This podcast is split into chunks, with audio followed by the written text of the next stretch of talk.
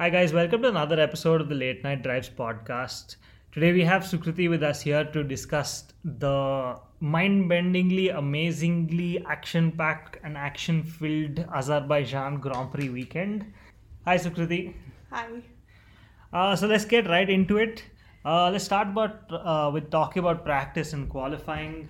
I think uh, in qualifying, Leclerc uh, sort of pulled it out of the bag by qualifying on pole and putting his what was called a subpar uh, uh, vehicle on, on on the front row. right? Ably helped with the tow from uh, Hamilton, which is probably the only reason why he could actually get it on pole. Uh, and then Sainz uh, um, uh, and having a crash and Tsunoda having a crash, which put an end to qualifying, uh, preventing anybody else from actually being able to put it on pole. Yeah, I think that infamous turn 15 caught uh, Four red flags uh, in, in all of qualifying on Saturday. Yeah, I think that that equals the record for the most number of uh, red flags in a single session. So well done, Baku. Yeah, so Baku brings it every single year, guys, and uh, this year was no different with uh, its drama and its twists and turns. So qualifying was uh, pretty much, uh, I think, a mixed bag for most yeah. people. Yeah, but, uh, we had a Ferrari and then a Lewis Hamilton's Mercedes on P2 and uh, Verstappen coming in on P3.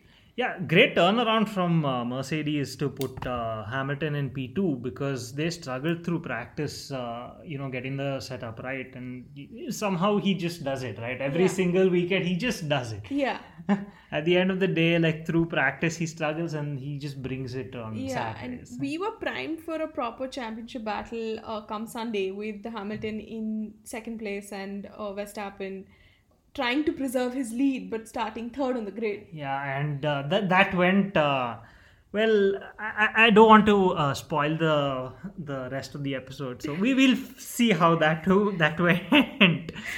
Uh, but anyway, yeah, I think those were the major highlights from qualifying Yeah, uh, uh, yeah. for the most part.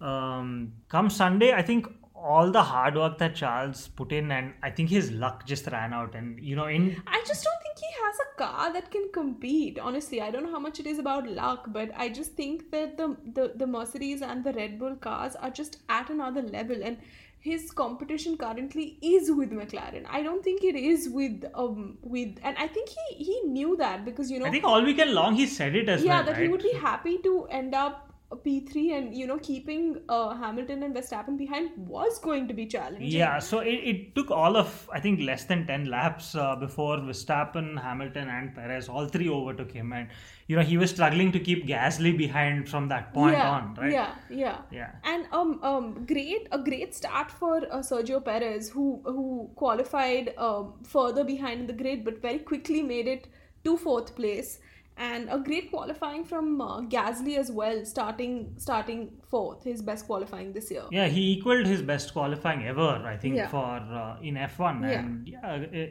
it was a great performance yeah by him. so an eventful um uh, eventful first 10 laps with a lot of overtaking uh, and a lot of shuffling uh, down uh, Absolutely. I think uh, another person uh, who really benefited in the beginning of the race as well was uh, Sebastian Vettel. He had a fantastic start as well, Yeah. starting from P11 yeah uh, and uh, going up a few places really quickly. quickly yeah and But yeah, let's let's talk about some of the actual major things that happened during this Grand Prix. Yeah. Uh, what were like one or two things that you felt were like changed the Grand Prix completely, right? Uh, well, aside from the last couple of laps and the drama that came with them, I think Lance Stroll's uh, crash on lap 31 and the safety car restart that followed.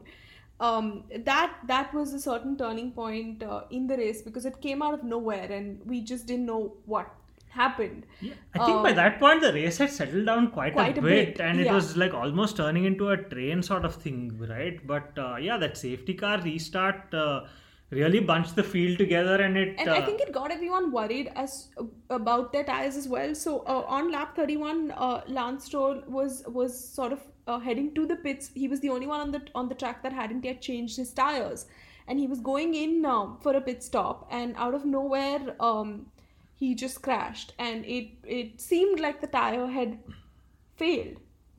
Yeah, I think uh, there's some confusion uh, towards that, and I think till Pirelli Investigations comes, are yeah, going on, yeah, I think till Pirelli comes out with the official statement, but But yeah, it just seemed like a puncture from, From with debris, Yeah, with Yeah. debris until I think lap uh, 47 and Max Verstappen's crash. uh, Yeah, the race leader who had not put one foot wrong this entire weekend and seemed to have like the race in the bag and all set to like extend his uh, championship uh, lead. lead. Uh, but um, out of nowhere, uh, his left rear tire uh, failed as well.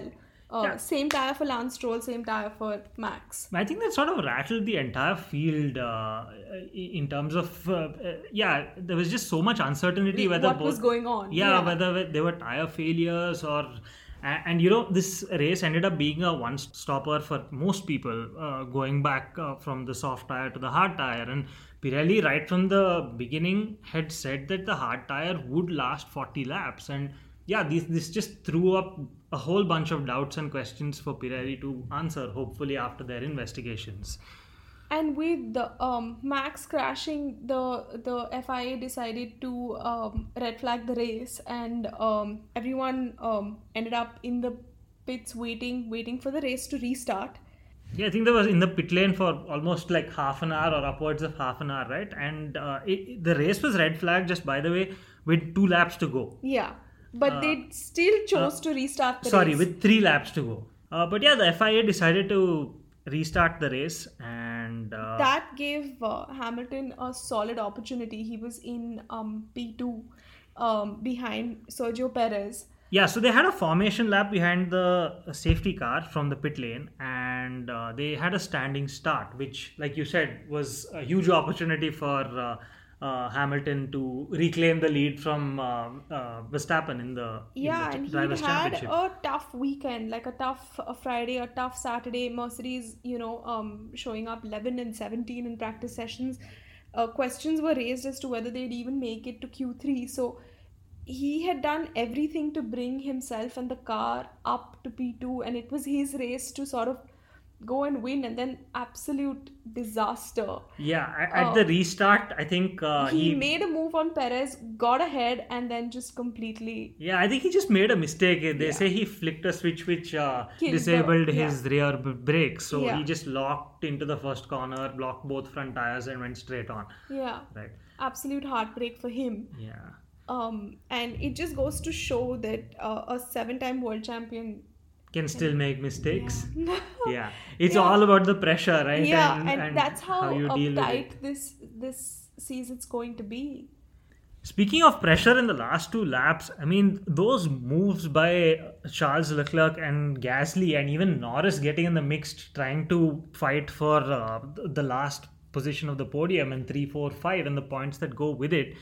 I thought they raced brilliantly. Huh? They've like kept uh, their cool under pressure, not made uh, rash decision, rash decisions. Sorry. Uh, but yeah, it, it seems like uh, F1's in good hands for. With these three, definitely. Yeah. Uh, yeah. Let's do a quick rundown of the race results, right? Uh, so Sergio Perez finished in first with Sebastian Vettel in second. Um, Pierre Gasly finished third, and Charles Leclerc finished fourth. Uh, Lando Norris came in fifth, with uh, Alonso coming in sixth. Yuki Tsunoda finished seventh, uh, and Carlos Sainz came in eighth. Daniel Ricciardo and Kimi Raikkonen uh, rounded up the points uh, for the top 10, uh, finishing in 9 and 10, and Antonio, Antonio Giovinazzi and Valtteri Bottas finished 11th and 12th. Uh, then we had both the Haas cars, Mick Schumacher and Nikita Mazepin, and um, 15th was Lewis Hamilton after his costly mistake. Uh, Nicholas Latifi finished last in 16th place after the 30 second uh, penalty. And George Russell, Max Verstappen, Lance Stroll, and Esteban Ocon were the DNFs. So now let's talk about strategies, right? What strategies worked in the race and what didn't. Uh, so, w- what do you feel was like a, a someone's strategy that really like played out well? Yeah, so I think one team that's really uh, got it going two weekends in a row is Aston Martin. Uh, last uh, last race at Monaco, they got Vettel uh, from eighth place to fifth uh, with the overcut. He just stayed out longer than everybody else and um, just put in lap after lap. And they've done the same thing uh, this race far more impressively. He's gone from qualifying 11th to finishing second Uh, and yeah, two people um, had absolute tragedies that cleared the way for him. But even 11 to 4 is impressive. Yeah, I mean the way he, I think, uh, took care and massaged those soft tires for as long as he did uh, was was pretty impressive. Yeah, he went in for a pit stop only on lap 18, much after uh, uh, everybody else, leaving him with uh, fresher tires towards the end of the race, right? To really go for it. Yeah, yeah. And and speaking of pit stops, I mean, let's just take a moment to discuss Red Bull and Mercedes' pit stops. And Yeah. I mean, I want to say the cluster beep that it was. uh, you know, uh, uh, Mercedes pitting Hamilton When he was the race leader. when he was the race leader, and they, he, no, they would obviously want like a flawless pit stop, and I think it was anything but. Yeah, I think they had to wait for Gasly to go past before that they could actually release him after the stop. So Yeah. it ended up being like twice the length it normally would at four Yeah. seconds, which A, a very, very expensive pit stop if you're the race leader and you've got two Red Bulls chasing you down. yeah, I think that pretty much cost him the lead of the race. You know, Absolutely. And and similarly, even with the Red Bull, uh, it, it seemed like they had a slightly longer pit stop for Perez, even though he stopped like the, the lap immediately after Verstappen. Yeah. and he had a phenomenal in lap, right? Yeah. They it almost seemed like he would come back out in the lead Ahead of, of Max. Yeah, yeah. absolutely. It sort of brings up the question: Do you think they would actually let like the two Red Bull would let the two drivers race each yeah. other? And also keep in mind that Max had a flawless 1.9 second pit stop, and Red Bull is known for fabulous pit stops, right? So, uh, Christian Horner has said that yeah, he would. It's too early in the championship, and he would be open to letting his drivers race. But come on, this is Red Bull we're talking about. Yeah, multi twenty one. Anyone multi twenty one? But anyway, so uh, yeah, I think that that about rounds up the good strategies and bad strategy Yeah. calls in this. And Mercedes has just had like a run of not great pit stops, and they're going to have to figure out how um, how how they get past that yeah, I think if uh, they want the championship this year. So, with zero points in Baku for Mercedes, uh, Red Bull has uh, solidified their championship uh, lead by uh, a good 26 point lead over Mercedes in the constructor standings. And Ferrari's overtaken McLaren in the constructors uh, by just two points. So uh, that battle for third is just going to go on as the races continue. Yeah, I think uh, after that you have uh, uh, AlphaTauri, who's uh, in uh, fourth place, in fifth place, sorry, and Aston Martin is just two points behind them in sixth. Alpine uh, comes in uh, seventh place. They are they've they've been struggling uh, this season, and it doesn't seem like they're going to be at the level of uh, McLaren or Ferrari. Alfa Romeo follows after Kimi Raikkonen scored their second point of the season this race, uh, and Haas and Williams sort of round up the table. Coming to the driver standings, though, uh, no changes in our top two from last uh, race to this race. Uh, Verstappen still holding holding on to that four point lead over Hamilton. Yeah, and I think uh, uh, Perez has really come up in the standings to third place with a three point lead over Norris, uh, with Leclerc coming in in fifth. And Bottas has fallen all the way down uh, to sixth place.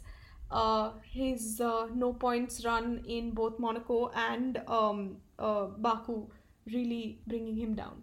Yeah, Sainz is uh, just like five points behind uh, Bottas, and unfortunately, like I think he would have liked to be a higher at this point in the championship, and I think he's settled well in Ferrari. Uh, one of the few drivers who moved this year who settled so quickly in a new team.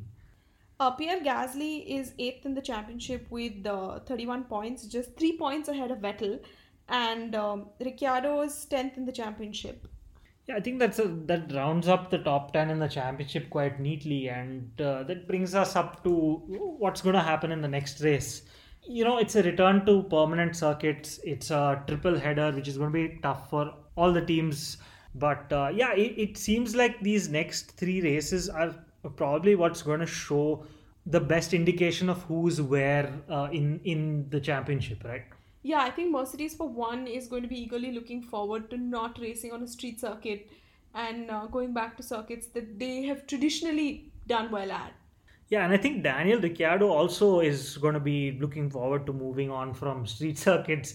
You know, he's a guy who uh, traditionally has loved street circuits Yeah. and always has done exceedingly well at them, but Yeah, I think he needs uh, that uh, space. Uh, Largely because of the car he was in, which was a Red Bull. I don't think uh, the McLaren is a car that's good at street circuits. yeah, I think he also needs to like get to, to grips completely with that car, and I think these next three races should help.